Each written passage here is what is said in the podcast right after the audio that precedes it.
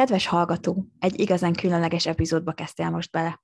Május 3-a a Sajtószabadság világnapja, és ennek alkalmából készítettük el ezt az adást, illetve kértünk meg a magyar médiában dolgozó személyeket, hogy mondják el nekik, mit jelent a sajtószabadság. A hangüzeneteket az epizód végére vágtuk be, hallgassátok őket szeretettel. Most pedig csak annyi a dolgotok, hogy hátradőltök, és élvezitek az adást. Sziasztok,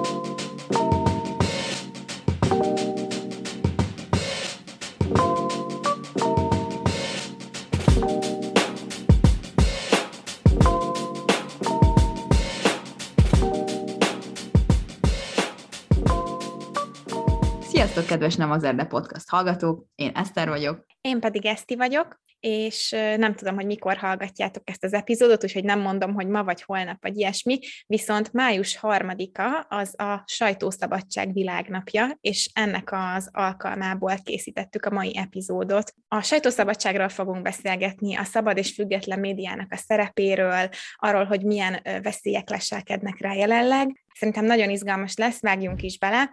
Eszter, mit gondolsz te a sajtószabadságról? Fontos ez a te életedben? Miért, miért kell nekünk egyáltalán sajtó? Hát ugye a szabad véleménynyilvánítás és a szabad média és a szabad ma- sajtó az a demokrácia alapja elvileg, és ha már ilyen személyes vizekre elvezünk, akkor nyilván fontos, hogy, hogy olyan híreket olvassak olyan média forrásokba, amikről tudom, hogy nincs politikai befolyása, vagy legalábbis nem teljes politikai befolyása.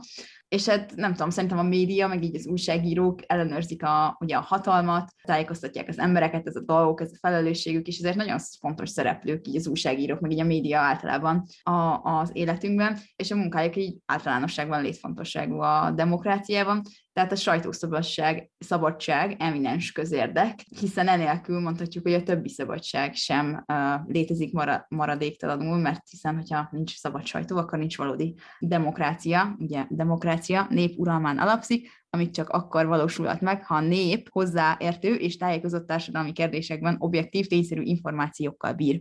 Köszönjük a mai hát Wiki- Wikipedia cikket. Mintha olvastad volna. Mintha olvastam volna, igen, így történt, olvastam ezt a kis mondatot. Magyarországon már a reformkorban rájöttek arra, hogy ugye cenzúra eltörlése egy szabadabb társadalomhoz vezet, kis törés 1848, igen, hiszen a sajtó feladata, mint ahogy mondtam, hogy kivizsgálja a hatalom embereit, különösen ugye a kormányt, és hogy feltegye ezeket a nehéz kérdéseket, és, és hát, hogy ne vegyen mindent alapnak, tehát merjen megkérdőjelezni bizonyos dolgokat. Nagyon nemes küldetés szerintem, főleg Aha. akár politikai témában, vagy bármi egyéb ilyen um, fontos kérdésekben újságírónak lenni, oknyomozó riporternek lenni, ilyesmi. Ez persze nem jelenti ezt, hogy más, tehát ilyen lightibb témában nem fontos az újságírók munkája, Um, ami először bennem felmerült, az, hogy egyáltalán honnan, honnan fakad maga a sajtószabadság, mint koncepció, hogyan jött ez létre, mikor jöttek rá, hogy ezt védeni kell. Úgyhogy most um, Esztinek a személyes töri órája következik. Az első olyan törvény, ami sajtószabadságot, illetve információs szabadságot biztosított, e, az Svédországban született meg 1766. december másodikán, és ez a, ez a törvény megszüntette a svéd kormány nyomtatvány cenzor szerepét, lehetővé tette a kormány hivatalos tevékenységének nyilvánosságra hozatalát, illetve tágabb értelemben ez az 1766-os törvény kodifikálta azt az elvet, amely ma már a demokráciának a sarokkövévé vált szerte a világban, hogy az állam egyes polgárait meg kell engedni, hogy ők információkat kifejezzenek és terjesztenek, anélkül, hogy a megtorlástól kellene tartaniuk. De hogy ahhoz, hogy egyáltalán sajtószabadságról beszéljünk, ugye meg kellett születnie magának a sajtónak, és el kellett jutni egy olyan pontra, hogy az információ információt ezt ugye terjeszteni tudjon, tudjuk könnyedén, ami csak úgy jöhetett létre, hogy elterjedt a nyomtatás, aki nem, nem tudom, most ilyen flashbackjeitek vannak a töri órához, van, ugye? igen, van. Johannes Gutenberg az a név, ami, amit felszokott merülni, ő volt az, aki a gépesített nyomtatást Európában létrehozta, próbálta tökéletesíteni a 15. században, és mivel ezzel a technikával az minden eddignél gyorsabban és messzebbre eljutottak az információk, ez egy hatalmas átalakuláshoz is vezetett, hiszen olyan elképzelések jutottak el a nagy világba, ami akár a hivatalos hatalmi struktúrákat megkérdőjelezte, és politikai és vallási hatóságoknak gyorsan feltűnt, hogy ezek ilyen felforgató gondolatok, ezért hamar aztán el is kezdték cenzúrázni, vagy bármilyen formában korlátozni a kiadványokat. Egy korai felszólalás a szabad sajtó mellett 1644-ből származik, ez John Milton költőnek a cenzúra ellenes röpirata volt, ami a brit parlament törvénykezésére íródott válaszul. Ez a törvény ez azt tartalmazta, hogy a brit kormánynak jóvá kellett, vagy jóvá hagyott minden publikálásra szent könyvet. Aztán pedig, hát nyilván Amerikát, hogyha szabadságjogokról beszélünk, akkor meg kell említeni. 1791-ben született meg az első alkotmánymódosítás, ugye ezek, ez tartalmazza azokat a jogokat, amiket így First Amendment right-nak is neveznek. Ez védi a szólásszabadságot, a sajtószabadságot, a gyülekezési szabadságot, a jogot, hogy az állampolgárok a kormányhoz fordulhassanak panaszok orvoslására. Ha pedig a magyar történelemre gondolunk, akkor ismerős lehet ugye 1848. március 15-i Pesti forradalom és annak a 12 pontban összefoglalt követelései. Ezek közül ugye a legelső, hogy kívánjuk a sajtó szabadságát, a cenzúra eltörlését. És akkor az utolsó uncsi dátum, az 1948. december 10-e, ekkor fogadta el az Egyesült Nemzetek Szervezete az Emberi Jogok Egyetemes nyilatkozatát, és ez foglalja össze a világszervezet álláspontját a minden embert megillető alapvető jogokról, és ebben is természetesen helyet kapott a szabad sajtót, a véleménynyilvánítást, az információ terjesztését védő kifejezés szabadságának nevezett alapvető emberi jog. Törítételben mehet, nyugodtan fel lehet használni. Igen, köszönöm szépen. Um, ugye ez, ez úgy hangzik, mint egy nagyon lineáris fejlődés, és akkor azt gondolhatnánk, hogy most már itt, itt vagyunk a Kánaánban, és minden, minden, minden szabad, és minden információ áramlik úgy, ahogy annak kell. De hát sajnos nem mondhatjuk, hogy ez az igazság, ugye? Mondtad, hogy Kánaán, meg minden, de hát sajnos tudjuk, hogy ez nem így van, vagy legalábbis nem mindenhol feltétlenül igaz. A sajtószabadságot egyes országokban mérni is lehet, mégpedig ez a riporterek határok nélkül, vagyis RSF, egy ilyen sajtószabadság indexet vagy egy ilyen rangsor hát kreált még 2002-ben, és azóta minden évben megvizsgálják, megvizsgálnak 180 országot, és ilyen pontozás, meg felmérés, meg ilyenek alapján van egy pontszám, majd belinkeljük hogy, pontosan hogy történik ez a, ez a procedúra, de hogy röviden összefoglaljam, ezt úgy mérik, hogy, hogy megnézik az ilyen keményebb adatok változását, úgymond, tehát, hogy mondjuk hány bebörtönzött, vagy bántalmazott, vagy akár meggyilkolt újságíró van abban a, az adott országban, amit éppen vizsgálnak, és nyilván megnézik a kevésbé hát egetrengető akciókat is, mint hogy a hatósági zaklatásokat újságírók ellen, vagy újságírók családjaikval kapcsolatosan, vagy zsarolásokat, vagy tudod, államilag finanszírozott gyűlöletkampányokat, és a többi, és a többi. És ha már így erről beszélünk, akkor megemlítem, hogy Magyarország jelenleg a 92. helyen áll a 180 országból. Ezen a tévedtizedikek voltunk ezen a listán. Ez a riporterek határok nélkül ez egy tök fontos szervezet, meg van még egy, amit én találtam, az a mm. CPJ, Committee to Protect Journalists, az is egy mm. hasonló szervezet, ami, ami azért dolgozik, hogy védve legyenek az újságírók, hogy szabadon végezzék a munkáikat. Ők is folyamatosan gyűjtenek adatokat arról, hogy hol és hányan vannak bebörtönözve újságírók, vagy a akár áldozatul is esnek hát a munkájuknak, meg, meggyilkolják őket azért, hogy ne fedjék fel az igazságot, és ez a CPJ szervezet, ez kiadott 2021-ben egy riportot, nem tudom, számomra az én európai, meg, meg Nagy-Britanniában élt kis buborékom számára ez horrorisztikus szám, és nem, egyébként nem gondoltam volna, tehát hogy ez csak azt mutatja, hogy mennyire tájékozatlan vagyok, de 2021-ben globálisan 293 újságíró volt börtönben,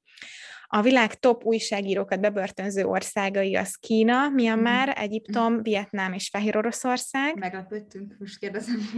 Jó, persze nem lepődtem meg úgy kimondottan, de elvileg na, ezek az országok is aláírták az emberi jogok egyetemes nyilatkozatát, tehát hogy hivatalosan azért ez nem történne meg, de akár mondat csinált indokokkal, vagy olyanokat olvastam, hogy terrorizmus gyanújával, vagy ö, árulás vágyával ö, tudnak elítélni újságírókat. Illetve 2021 2021-ben a Committee to Protect Journalist adatai szerint 24 újságíró gyilkoltak meg a munkájuk miatt, és további 18-an pedig olyan zavaros körülmények között hunytak el, hogy nem lehetett pontosan megállapítani, hogy az idegenkezűség vagy, vagy más. 1992 óta 883 újságíró gyilkoltak meg a munkájuk során. Hogyha újságíró gyilkolnak meg, akkor csak 10-ből egy esetben sikerül bűnöst előállítani, illetve igazságot szolgáltatni. Nyilván azért, mert sokszor akár politikai akarat, vagy valamilyen nagyon hatalmi szereplő áll az ügy mögött, ezért nehéz ezeket az ügyeket felderíteni, és ezért is vannak ezek a szervezetek, hogy,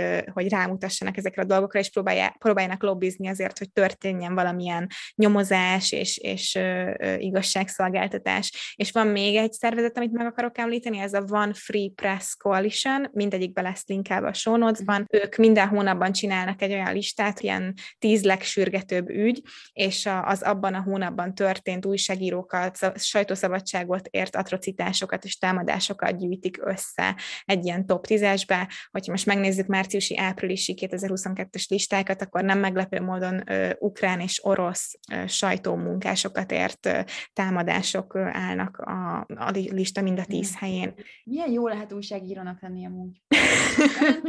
Megjött a kedvünk. Jó, hát... Ez, uh, nyilván nem arról, nem arról szól ez az epizód, hogy elvegyük bárki kedvét. Nem, én, én csodálom ezeket az embereket, főleg most, ha, ha te Kínában vagy oknyomozó riporter, akkor azért az, nem tudom, hogy akkor az, az milyen karmát csinál neked, de szerintem a következő életedben valami elkényeztetett izé, labradornak születsz újra, vagy nem, nem tudom. Természetesen az orosz-ukrán háború az nem segítette a, a helyi újságíróknak a helyzetét, és ha már itt tartunk, akkor egy kicsit nézzünk körbe, hogy a, a közvetlen környezetünkben mi, mi történik sajtószabadság ügyileg. Legfrissebben ugye meg kell említenünk Oroszországot, ott a független médiának a helyzete eddig sem volt mesés, de most a, a háború alatt még inkább ellehetetlenült az objektív hírközlés, főleg 2022 márciusában, ha jól tudom, negyedikén hoztak egy olyan törvényt, törvényt, amely alapján 15 év börtönre ítélhetik azt Oroszországban, aki, és most itt felteszem az idézőjelet a levegőbe, álhíreket közöl a Kreml által különleges katonai hadműveletnek nevezett háborúról, vagy általánosságban az orosz hadsereg műveleteiről. Tehát most már tényleg 15 év börtönnek a, a veszélye, vagy egy hatalmas pénzbüntetésnek a veszélye lógott a, a független sajtó fölött. Teljesen érthető, hogy a helyi független sajtó jelenleg is, vagy ezután után, a bejelentés után mérlegelte az opcióit, volt, aki azt mondta, hogy jó, oké, nincs más megoldás, akkor nem jelentünk erről, illetve a külföldi média cégek, akik eddig ott tevékenykedtek Oroszországban, mint például a BBC vagy a Bloomberg News, úgy döntöttek, hogy felfüggesztik az újságíróik munkáját az országban. A másik példa, amit találtam itt a kicsit a süllyedő sajtószabadságra, az Lengyelország, ahol 2020-ban egy állami olajtársaság felvásárolta az egyik legnagyobb média csoportot, a Polska Press. Ez a Polska Press ez 17 milliós közönséggel bír a kb. 38 milliós lengyel összlakosságból. Ezen az állami olajtársaságon keresztül most már az állam képes erősen kontrollálni a híreket, amiket az országnak közel fele fogyaszt. Ha azt gondolnánk, hogy ez egy békés átvétel volt, az akvizíciót már követte is négy főszerkesztőnek a kirúgása, akiknek a cseréjével igazándiból a vezető konzervatív pártnak a propaganda gépezetévé kezdték átalakítani a médiacsoportot, és ezt nem én találtam ki, hanem a riporterek határok nélkül jelentette. Cseh köztársaság, és ez az utolsó konkrét példám, a, a cseh miniszterelnök az ország médiáinak hatalmas részét birtokolja, és a Foreign Policy-nek a 2015-ös jelentése ö, szerint ezeket a média termékeket arra használja fel, hogy rendszeres rokonszenves tudósításokat közöljön önmagáról, illetve ellenfelei kritikáját ö, publikálja. Egy, egy másik veszély az ilyen politikai hatalomátvétel mellett, ugye a Covid is volt itt a, mhm. a sajtószabadságra, ismét riporterek határok nélkül 2021, azt mondták, hogy ez egy globális jelenség, hogy mindenhol romlik a sajtó állapota, mert a mm, járványhelyzet alatt az országoknak a 75%-a korlátozta valamilyen formában a sajtó működését. Uh-huh.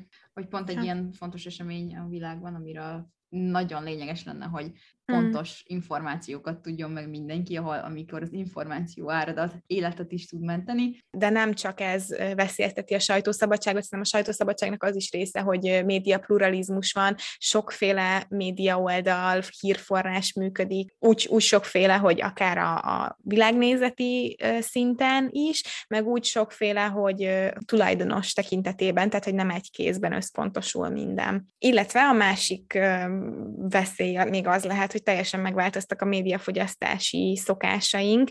Szerintem tök sokan már Facebookon olvasnak híreket, vagy ingyen, tehát online olvasol hírportálokat, és elvárod, hogy az ingyenes tartalom legyen. Nem tudom, te mikor vettél utoljára újságot. Én ez olyan dolog, amit szeretnék változtatni, de például én nem nagyon veszek. Nem, hírújság az egyáltalán nem. Néha ezeket a magazinokat, de szerintem középiskolás korom óta nem volt a kezemben, ilyen magazin, ilyen. Nem tudom, nekem az a baj ezekkel az újságokkal, hogy mondjuk itt is, amikor sétálok az utcán, egy csomóan, vagy így szokták a kezedbe nyomni, hogy gyere, nem uh-huh. hozd ezt a napilapot. Egy azért nem veszem el, mert a legtöbb katalánul van. Szóval ez nekem nem áll de hogy így nincs időm leülni és átolvasni egy, egy teljes mhm. újságot, uh-huh. meg kicsit papírpazarlásnak is érzem az, az igazság, sajnálom a fákat, viszont mondjuk én nem olvasok Facebookról se híreket, mert nem gondolom, hogy ezek megbízhatóak lennének, úgyhogy ilyen online hírportálokról, a CNN, BBC, azokról uh-huh. igen, Hát igen, de az oké, okay, hogy megbízható portálokat olvasol, én is igyekszem azért megszűrni ezeket a, a dolgokat, viszont az szerintem egy teljesen bevett hozzáállás manapság, hogy azt gondoljuk, hogy ez nekünk jár, hogy ott ingyen fent vannak a hírek. Közben, közben egyáltalán nem ingyen készülnek. Tehát egy csomó ilyen oldalon már fenn vannak ezek a nagy ilyen pop-upok, meg nagy blokkok, hogy kérlek támogasd a munkánkat, stb. Szerintem biztos sokakat még zavar is, hogy ott huncsorognak a pénzért, de amúgy full jogos, hiszen eddig, nem tudom, az, most tudom mióta van internet, azelőtt tök normális volt, hogy bemész, veszel egy újságot, elolvasod a híreket, és nem gondolta senki, hogy ez neki jár ingyen. Vagy nem tudom, lehet, hogy most ah, téved, igen, szerintem értem, a legtöbben értem. nem. Én, én, nem tudom, nekem az jutott eszembe, hogy szerintem úgy érezzük a legtöbben, hogy jogunk van a jó és megbízható információhoz ingyen. Nem tudom, ez valószínűleg ilyen nem a legjobb hozzáállás, de amúgy én is mondjuk, amikor van egy cikk, amit el akarok olvasni, például a New York Times-nak nem mindegyik cikkje öm, uh-huh. ingyenes. És ú, annyira ideges tudok lenni, hogy nem hiszem el, hogy nem ingyenes, és fizetnem kell értem, akkor is, hogy mit tudom, ilyen uh-huh. három dollár havonta az előfizetés, tehát tényleg ilyen potom pénz, de hogy nem tudom, valahogy bennem van ez a, nekem jogom van ehhez az információhoz ingyen hozzájutni, uh-huh. és tényleg nem gondoljuk azt át, hogy amúgy ez mennyi munka azoknak az embereknek, akik, akik ezt megcsinálják, és hogy nyilván azért a munkáért nekik is jár a, a megérdemelt fizetés. Igen, és az a helyzet, hogy amíg tényleg amúgy jó dolog, hogy az interneten könnyen, gyorsan, ingyen tud az ember tájékozódni, az tény, hogy nem lett olcsóbb előállítani a tartalmakat, a minőségi tartalmakat meg főleg nem, vagy a jó újságírók munkája az nyilván nem ingyen van, ők is pénzből élnek, és ez egy tök rossz ilyen kettősség, hogy egy, akár egy állami reklámbevétellel nem rendelkező független média oldal nehezen teremti elő a működéséhez szükséges pénzeket, és akár ez vezet ahhoz, hogy egy csomó oldal bezárjon, vagy média forrás megszűnjön, hogy egyszerűen fontos, társadalmilag fontos, de nem piacképes mhm. az üzleti modell. Igen, igen, igen. Nem tudom, aki ezt hallgatja, gondolkozzon el, hogy neki esetleg belefére, hogy, hogy támogat, vagy előfizet, vagy, vagy ilyesmi. Én, én biztosan fogok erre most költeni, hogy valamit választok egyet, ami nekem szimpatikus, és előfizetek. Igen, újévi fogadalmak, megint még egy. Újévi fogadalmak, május másodikán. ha már megnéztük, hogy mi történik kis országunk körül és külföldön, akkor szerintem terjünk át az epizód további részében arra, hogy mi történik otthon, uh-huh. a, a magyar médiában, így egyáltalán médiaszabadság terén. És az Európai Tanács 2021-es jelentése szerint Magyarországon egyrészt nem független a média szabályozó hatóság, ami ez a Nemzeti Média és Hírközlési Hatóság, ez az NMHH, ha valaki nem tudná, és politikai befolyás alatt áll, és másrésztről pedig a, folyamatos és torzító állami beavatkozások történnek a médiapiac versenyben. És ugye ennek a kettőnek az együttese azt eredményezte, hogy a média sokszínűsége és a vélemény nyilvánítás szabadságához fűződő feltételek, hát ugye folyamatosan romlanak az országban. Nyilván, ahogy az epizód elején említettük, a, a szabad média az egy demokráciákban előforduló, tehát meg kell, hogy jelenniük a demokráciában fontos alapillére, tehát emiatt, hogy ez így nem jelenik meg Magyarországon, ezért a demokrácia is így tönkremelt vagy veszélybe kerülhet, és hm. különösen aggasztó ez a helyzet vidéken, ahol jelentősen visszafogták a vélemények szabad ütköztetésének a lehetőségét, illetve szintén ugyanez a riport még azt is jelentette, hogy gyűlöletkampányok jelennek meg, szisztematikus félreinformálások súlyosbítják, főleg az civil szervezetek és ugye a kormánytól független hangok felszólalását, és igazából ezek arra szolgálnak, hogy megbénítsák a civil társadalmat, és egyértelmű üzenetet küldjenek arról, hogy gyors megtorlásra számíthat bárki, aki bármilyen formájában kritizálja a jelenlegi kormány lépéseit. Erre a riportra azzal, vagy úgy reagált a, a kormány, hogy szerintük ezekkel a beavatkozásokkal a tisztességes versenyfeltételeket igyekeznek megerősíteni, és, és úgy szerintük valódi média túlsúly volt jelen a, a médiában Magyarországon, és hogy ők ugye ezt próbálják kiegyenlíteni. És ami még érdekesség, és erről ezt már említettük is, ugye, hogy sokan azt mondják, hogy az információnak ingyenesnek kéne lennie, és hogy ezért nagyon sok újság pénzre szorul, vagy valamilyen anyagi forrásra, vagy nem tudom, anyagi uh-huh. támogatásra, és például Magyarországon papíron, azt nem tudom, hogy a valóságban mennyire, de hogy a médiacégek közel fele állami hirdetésekből él meg. Ugye ez azért veszélyes, mert hogyha állami hirdetésekből kapod a legtöbb pénzt, akkor nyilván nem akarod elveszíteni ezt a pénzforrást, tehát az államnak és a politikának több lehetősége lesz beleszólni a, a szabad sajtóba. Uh-huh. Állami intézmények költésének emelkedésével a magyar hírmédiában is jelentősen megnőtt ugye ezeknek az állami hirdetéseknek a száma, a propagandáknak a száma, és 2018-ban már 40%-os volt azon hírmédiumok aránya, amelyek teljes hirdetési árbevételiknek legalább harmada, tehát 33%-a állami forrásból származott. Na várjál, itt a matakot tisztázzuk. Tehát 2018, az egy év, az oké. Okay. Az összes hírmédium, az összes hírmédium 40%-ának, az összes bevételének harmada 30 igen, igen. Állami formásról számít. Jó, oké, okay, oké, okay, Igen, hogyha ez még szent. Tehát legalább igen. 33 százaléknyi állami reklámbevétel volt az üzleti működésük alapja ezeknek a média forrásoknak, amiket ugye nem a piacról termeltek ki, tehát nem egyéb forrásokból uh-huh. szereztek be. Ez 2016-ban ez az arany csak 9% volt, tehát a hírmédiumok csak 9%-át érintette, tehát azért az elég sokat nőtt így 2016 uh-huh. és 2018 között. Sajnos arról nem találtam forrást, hogy most mi a helyzet, de de úgy gondolom, hogy valószínűleg nem, hogy nem ment 40% alá, hanem inkább növekedett. Ugye megemlítetted még az előbb a járványt, ami Magyarországon is megjelent a Reuter intézet, bocsánat, ha rosszul ejtem a nevét, 2021 Digital News Reportja kiemeli, hogy, hogy például sokáig nem lehetett élőben kérdezni a kormányt, a magyar kormányt, és csak olyan kérdésekre válaszoltak, amelyeket ők maguk válogattak ki, és úgy gondoltak, hogy igen, ez, ez jó megválaszolni, és hogy megtiltották, hogy kormányzati kéz vezérlés alatt álló MTI-on, tehát Magyar Távirat Iroda, Irodán kívül. MTI, MTI. Magyar nagyon angolosan mondtad. Magyar Távirat Irodán kívül bárki más tudósíthasson kórházakból és oltópontokról. Uh-huh. Próbálok nem, nem tenni uh, sarkos megjegyzéseket, de nem hangzik jól, hogy kitiltasz valahonnan sajtót. Igen, én is, én is próbáltam itt összegyűjteni, hogy milyen ilyen konkrét problémákat tudunk megnevezni a, a, a magyar médiában, és hát nekem az a botrány, ez nagyon megmaradt bennem, amikor 2019-ben kiszivárgott az a hangfelvétel, a, ugye Bende Balázs, az MTV vezető szerkesztője uh-huh. beszél a hangfelvételen, és azt hallhatjuk, ahogy egy ilyen munkahelyi értekezleten közli mindenkivel, hogy az európai parlamenti választáson nem az ellenzéket támogatják, mondják, és akinek ez nem tetszik, az azonnal adja be a felmondását. És bennem ez így nagyon megmaradt, hogy ugye ez a közszolgálati médiában történt meg.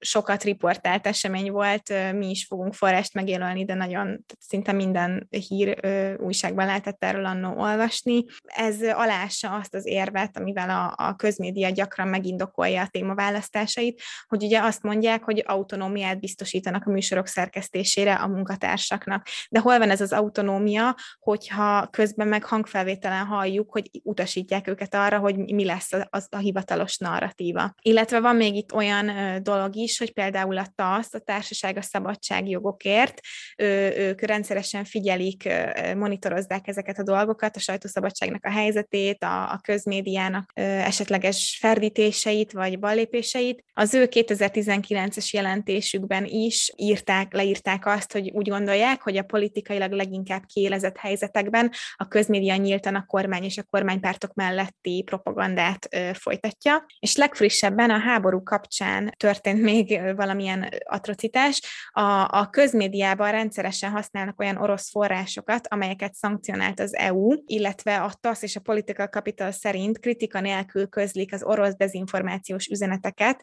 Ez a két indok, amit a TASZ és a Political Capital ö, ö, megnevez, ami miatt két szervezet feljelentette az M1-et az Európai Bizottságnál. Figyú, mielőtt mindenki lejön az életre, szerinted tudunk esetleg megoldás fókuszúak lenni most, vagy nem tudom, van valami tipp itt a végére? Még ebben az Európa Tanács riportban, még a tavalyi riportjukban mondtak több lépést is, konkrét lépést is, hogy hogyan lehetne a magyar médiapiac versenyfeltételeit hát tisztességesebbé varázsolni hirtelen, és ők, és ők azt mondták, hogy az NMHH, tehát a Nemzeti Média és Írközlési Hatóság elnökének hatalmát meg kellene osztani több független intézmény között, hogy ugye a médiatanácsnak nagyobb átláthatóságot is kéne adni, nyilván, szerintem ezek nyilvánvaló dolgok. Fontos lenne tudni azt is, meg átláthatóvá tenni, hogy melyik tévének és melyik újságnak pontosan ki a tulajdonosa, ki ezt tartozik, hogy most ez politikai, politikához közel álló személy kezében van, vagy nem akár, és, és hát ugye alapvetően tiszteletben tartani a szerkesztőségek függetlenségét, mert hát ezért ez a politikai befolyás és politikai verseny azért a közmédiában szerintem elég káros lehet. Nagyon káros, illetve az, amit mondtál, hogy az állami hirdetésekből élnek meg, ez ugyanaz, mint amikor mondjuk pályázatból működik egy cég, vagy ilyesmi, tehát hogy ez hosszú távon kiöli a, a versenyszellemet. Hogyha biztosan számítasz egy, egy állandó bevételre, akkor miért akar te jó munkát végezni, miért akar minőségi újságírást csinálni, hiszen nem függsz a piactól. Én, én szerintem ez egy veszélyes dolog, és tök jó, tök jó pontokat hoztál fel itt a rendszer szintű megoldásokra. Én ilyen kis, kis naívabb dolgokat írtam össze, hogy például támogatjuk a megmaradt független sajtót adományokkal, előfizetéssel, újságvásárlással és újságolvasással. Nagyon fontos lenne még itt a visszautalva a Facebookra és ilyenekre a gyerekeknek és az időseknek az oktatása, hogyan igazodjanak, hogyan igazodjanak ki az online világban, hogyan ismerjék fel az álhíreket, hogyan szűrjék ki a dezinformációt. Ez így, mint szerintem általános társadalmi érdekünk a, a sajtószabadságon túl is. Illetve még egy jó példa itt Magyarországon, egész konkrétan ott a nyomtas te is mozgalom volt az, ami arra próbálta ösztönözni a önkéntes aktivistákat, hogy akár mi magunk is terjeszthetünk objektív híreket, vagy olyan híreket, amiket mi, mi objektívnek ítélünk meg. Mm nem tudom, szerinted kerek volt ez a sztori, vagy még? Kerek, kerek volt. Kerek volt. vagy... Hosszú volt, de elgurult, kerek volt, de elszaladt. Jó. Jó, hát figyú, akkor remélem, hogy majd kapunk visszajelzést, és ha valaki szerint nem kerek, akkor én nagyon szívesen beszélek még erről egy második részben. Most a szokásos kis szövegünket szerintem már tudjátok, a iratkozz fel, stb. Ezt én nem ismétlem meg, bízok benne, hogy felnőttek vagytok mindannyian, és szívesen támogattok minket magatoktól is. Viszont, ha mi hangunkat már unjátok, még ne kapcsoljátok le az adást, ugyanis egy, hát egy ambiciózus projektbe vágtunk, és az elmúlt néhány napban szőnyegbombáztuk hideg megkereséssel a magyar újságírókat, illetve a média szakmában dolgozókat, és jó néhányuktól kaptunk szuper kis hangüzeneteket, amikben nektek beszélnek arról, hogy miért fontos a sajtószabadság, úgyhogy hallgassátok nagy szeretettel.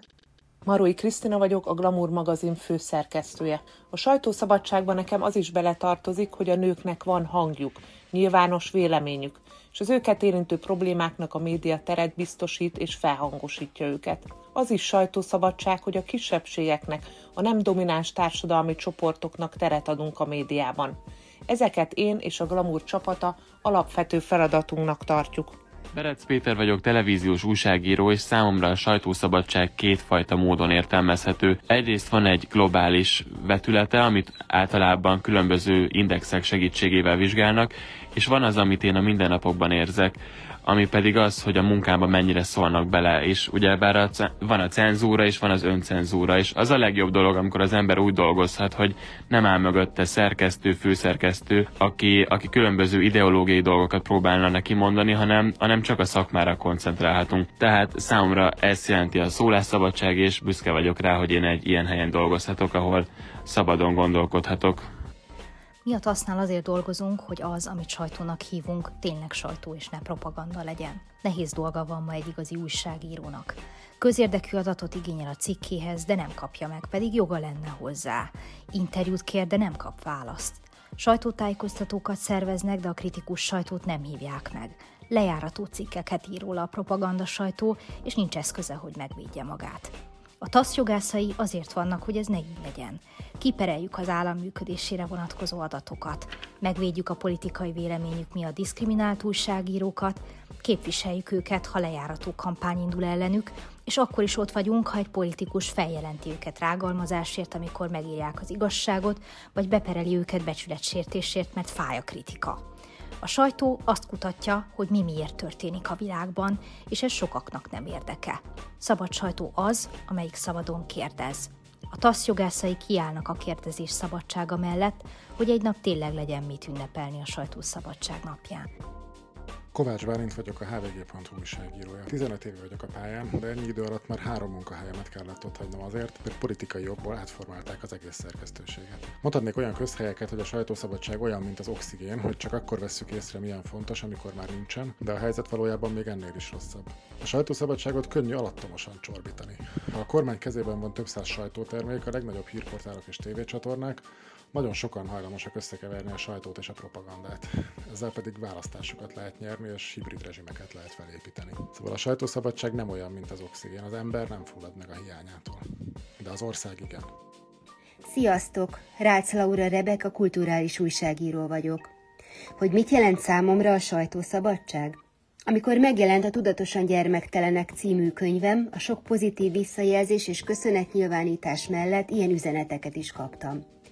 Na végre, már azt hittem elkasszálják Orbánisztánban az ötleted. A haza ellensége leszel. Dúrodóra látta már? Ebben a diktatórikus országban csoda, hogy engedték kiadni. Elmondhatatlanul hálás vagyok, amiért volt bátorságod megírni ezt a könyvet. Mondja még, miért alapvető, hogy legyen sajtószabadság? Sziasztok! Polyá Gábor vagyok, az ELTE média tanszékének vezetője, a Mérték Médiaelemző Műhely nevű civil szervezet egyik alapítója és kutatója. Abban a bő 20 évben, amióta dolgozom, mindig a sajtó, a média szabadságával foglalkoztam. Számomra ez egyáltalán nem csak munka, hanem abszolút szenvedély is. Meggyőződésem, hogy a sajtószabadság egy együttműködni képes, normális, párbeszédkész társadalom alapvető összetevője, és ott, ahol a sajtószabadság sérül, ott nincs igazi demokrácia. Ott, ahol a sajtószabadság sérül, ott a hatalom nem akarja, hogy békés úton leváltsák, a hatalom nem akarja, hogy ellenőrizzék, nem akarja, hogy alternatívák legyenek megismerhetők a polgárok számára. Ahol a demokrácia és a sajtószabadság sérül, ott nincs igazi választási lehetőség. Egy naív, de, de nélkülözhetetlen hit él bennem azzal kapcsolatban, hogy a sajtószabadság továbbra is az értelmes párbeszéd lehetőségét biztosítja, az értelmes párbeszéd számára teremt kereteket. És ebben a fiatalok számára a nagy kihívás az az, hogy megértsék, hogy nem mindenki újságíró, aki képes arra, hogy sok embert megszólítson a Facebookon, a YouTube-on, bármilyen közösségi média felületen, és azt is megértsék, hogy az információ előállítása, az információ professzionális feldolgozása az épp úgy pénzbe kerül az újságíró számára, mint a szórakoztató tartalmaknak az elkészítése a filmgyárak vagy a Netflix számára, és ebben van, van felelőssége a következő generációnak is, meg kell tanulniuk különbséget tenni. Az alaptalan hablatyolás és a, és a valódi információk között, és fel kell ismerniük azt, hogy az ő erőforrásaikra, anyagi segítségükre is szüksége van a független médiának ahhoz, hogy ebben a bizonyos társadalmi párbeszédben azért legyenek a jövőben is lehetőségek, kiutak számunkra. Donászi Franciska vagyok, a Finnország felé félúton podcast és az Azonos nevű blog szerzője.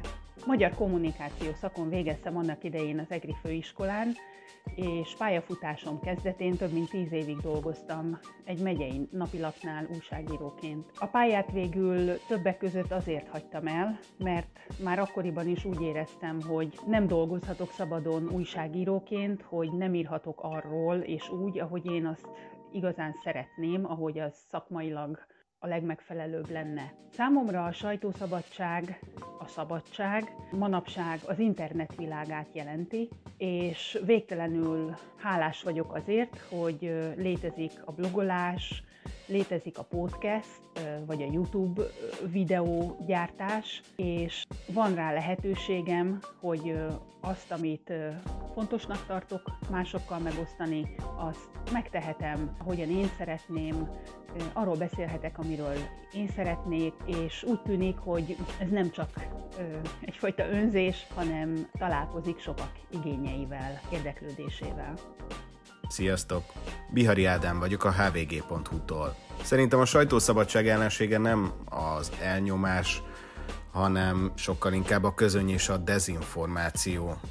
A szabad sajtó ugyanis a társadalomnak az érzékszerve, és enélkül egyenes az út a szakadékba. De hát ameddig lesznek azok, akiket érdekelnek a hírek, addig lesz sajtószabadság is. Remélem.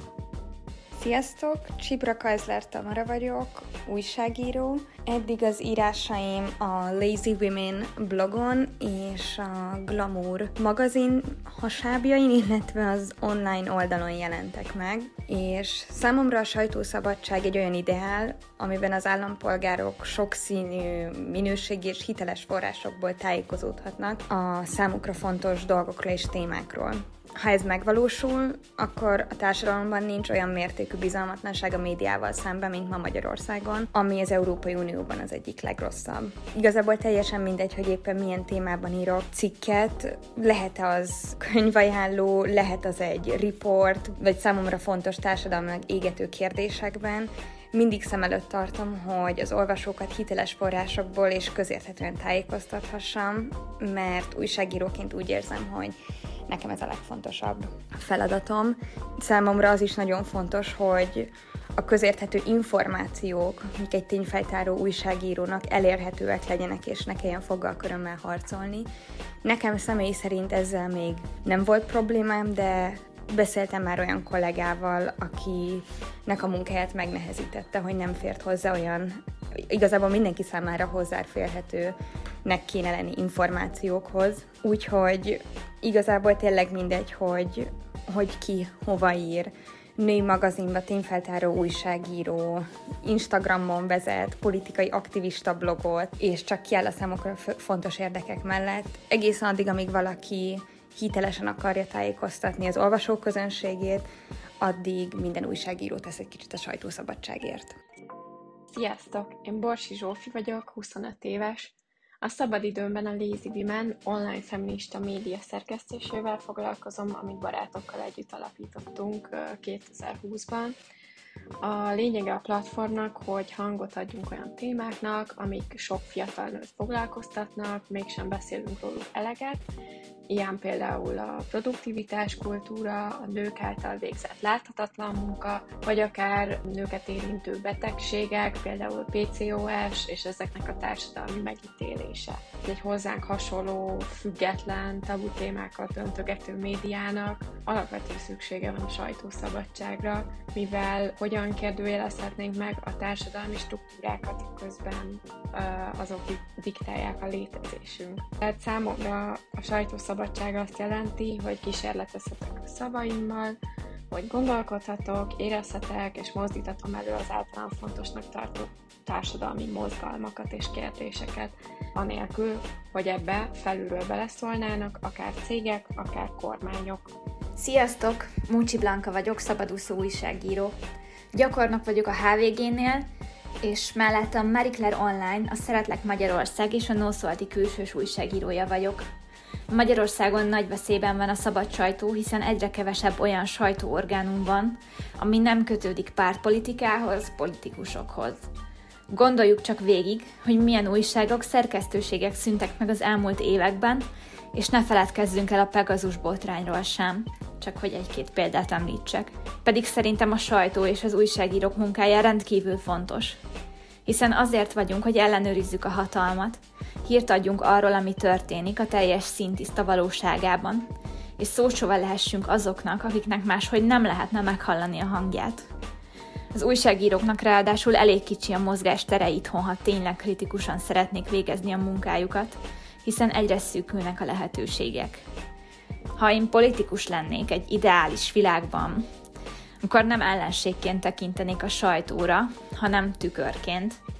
Egy lehetőségként arra, hogy még többet tegyek azáltal, hogy látom, hogy melyik cselekedetemnek vagy döntésemnek milyen hatása van. És tudom, hogy naív vagyok, mert nagyon nem élünk egy ideális világban.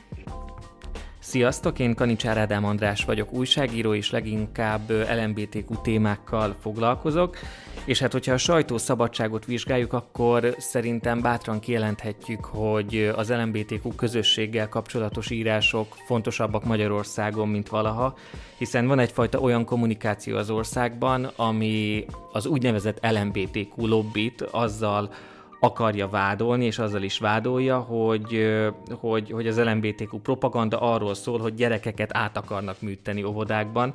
Egyrészt nem tudom, hogy létezik-e olyan, hogy LMBTQ propaganda. Szerintem egyszerűen nagyon fontos az, hogy egy közösségnek a problémáiról írjunk, hiszen, hiszen ennek a közösségnek van egy fontos helye Magyarországon, és én nagyon hiszek abban, hogy mivel egy társadalomban élünk, ezért figyelnünk kell egymásra, és folyamatosan felelősséget kell vállalnunk egymásért, össze kell kapcsolódnunk, hiszen minden probléma valahol közös probléma, és ezért kell az LMBTQ közösség problémáira, bármilyen fajta diszkriminációra folyamatosan felhívni a figyelmet. Itt, itt van is igazából egy kis olyan rövid mondásom, vagy gondolatom, hogy ha el akarnak hallgattatni minket, akkor kell igazán teljes erőből üvölteni. Főleg, hogyha úgy néz ki a média, ahogy Magyarországon kinéz, hogy van egy óriási túlerő, és egyáltalán nincs egyensúly, és ezt az egyensúlyt a hangunkkal tudjuk egyedül pótolni. Sziasztok, Garamvölgyi Flóra vagyok, újságíró, és utoljára a The Guardian-ban olvashattatok az írásaimat. Szerintem a sajtószabadság azért fontos, mert szabad sajtó nélkül egyszerűen nincs demokrácia. A demokrácia ereje az emberek kezében van, ők pedig akkor tudnak döntéseket hozni, hogyha az őket körülvevő világról valós információk birtokában vannak. Dévény István vagyok, újságíró. Igazából mindig is újságíró voltam. Az első munkahelyem 1994-ben, ha, ha jól számolok, akkor 28 éve lassan. Szülővárosom önkormányzati lapja volt, aztán Budapestre költöztem és dolgoztam. Több napilapnál, heti lapnál műsort vezettem, sőt még a Magyar Távirati Iroda egyik főszerkesztői székében is előfordultam. Szóval eléggé ismerem a szakmát, és hát szeretem is. Mert újságírónak lenni egyébként jó dolog, bár ez mostanában nem mindig tűnik így, és mi se érezzük mindig ezt. Viszont ez egy gyönyörű hivatás, megfogni az olvasók kezét, és elvinni őket oda, ahol mi járunk, megmutatni azt, amit mi látunk és ahogy látjuk, segíteni azoknak, akiknek nincs hangja, hogy elmondják azt, ami a szívüket nyomja, vagy ami sérelem érte őket, és aztán látni azt, hogy mégiscsak van értelme a munkánknak, mert, mert dolgok megoldódnak, nehéz helyzetek megoldódnak, és emberek kerülnek jobb helyzetbe csupán azért, mert mi írtunk róluk, foglalkoztunk velük. Hát valami ilyesmi lenne ennek az egész újságírósdinak a lényege. Még akkor is, hogyha ezt most nagyon sokan nem így gondolják, és ha az újságírásra gondoltak, akkor valószínűleg sokkal több negatív dolog jut az eszetekbe, mint, mint pozitív. De valahol ott mélyen ez a hivatás, ez egy fantasztikus dolog, úgyhogy valahogy próbáljátok így nézni azt, amit mi csinálunk, és hát olvassatok és tájékozódjatok minél több helyről, még akkor is, hogyha ez időnként fájdalmasan nagy zsibbasztó. Steiner Kristóf vagyok, és a sajtó szabadságának világnapja alkalmából szeretném elmondani mindenkinek, hogy számomra mit is jelent a sajtó szabadsága. Nekem mindenek előtt azt jelenti, hogy írhatok. Az írás nekem megkönnyebbülés, az írás önkifejezés, az írás művészet, az írás megemésztése mindannak, ami velem történik társadalmi és személyes szinten, és nem hiszem, hogy bármiféle rendszernek, bármiféle diktatúrának, vagy bármiféle társadalmi konvenciónak ebbe beleszólása lehet.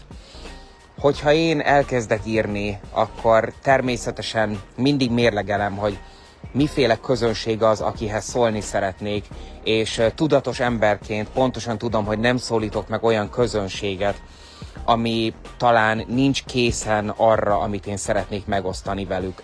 Ez az én felelősségem, mint felnőtt ember és mint újságíró. Abban a pillanatban azonban, amikor valamiféle hatalom azt mondja, hogy legyen szó például LMBTQ ügyekről, vagy bármilyen elnyomott társadalomhoz való viszonyomról, már is falakba ütközöm, hogyha azt mondják nekem, hogy nem fejezhetem ki a véleményemet, mert ez rendszerszerűen tiltva van. És ez pedig erősen emlékeztet arra, mint hogyha egyfajta börtönbe lennék zárva, még ha ezek nem is fizikai rácsok, amik körülvesznek ilyenkor. Szívemből és lelkemből hiszek abban, hogy amikor az emberek eh, rácsokat hoznak létre, amikor szakadékokat építenek különbözőféleképpen gondolkodó emberek közé, amikor falakat emelnek ember és ember közé, akkor valójában nem megoldásokat keresnek, hanem egész egyszerűen csak tágítják azt a már eleve meglévő hatalmas, tátongó gödröt, ami elválasztja a két véleményt és sokkal inkább akkor tudunk közös nevezőre jutni és kompromisszumra jutni, hogyha ezeket a falakat hidakká alakítjuk át. És erről szól az írás, erről szól az újságírás, erről szól az, hogyha interjúkat készítünk, erről szól az, hogyha beszélgetünk. Azok az emberek, akik a beszélgetést, az információ áramlását megakadályozzák, annak a nevében, hogy különböző isteneket, különböző ideológiákat, különböző vallásokat, társadalmi rendszereket piedesztára állítanak, ők bizony sajnos nem a mi vezetőink. A mi vezetőink mi magunk vagyunk, akik a szabadság, a mindenkinek kiáró emberi jogok mentén hiszünk abban és bízunk abban, hogy szabad véleménynyilvánítással és szabad sajtóval egy következő szintre emelhetjük ezt a demokráciának nevezett aktuális társadalmi rendszert. Ne hagyjuk, hogy minden egyes pillanatban megfélemlítsenek minket, ne hagyjuk, hogy azt üzenjék nekünk, hogy ha nem férünk bele abba a típusú kalickába, amibe megpróbálnak belerőltetni minket, akkor nem vagyunk elég jók, és semmiképpen ne hagyjuk, hogy letapasszák a szánkat, hogy láncokat verjenek a kezünkre, mert hogyha ezt elfogadjuk, akkor előbb-utóbb ez megtörténik mindenhol a világban, nagyon sok olyan ország van, ahol az emberek nem emelték fel a hangjukat időben, akik nem álltak föl, nem álltak a sarkukra időben, és e, ilyenkor nagyon-nagyon sok esetben az ország e, már csak egy külső segítséggel tud kilábalni abból a diktatúrából, amit tulajdonképpen ő maga fogadott el. Mindenkinek nagyon köszönöm, hogyha a sajtószabadságának világnapja alkalmából megosztja a gondolatait és nagyon-nagyon köszönöm a Nem azért, de podcastnak, hogy fontosnak tartja, hogy mindenről beszéljünk. Vigyázzatok magatokra, vigyázzunk egymásra. Millió csók!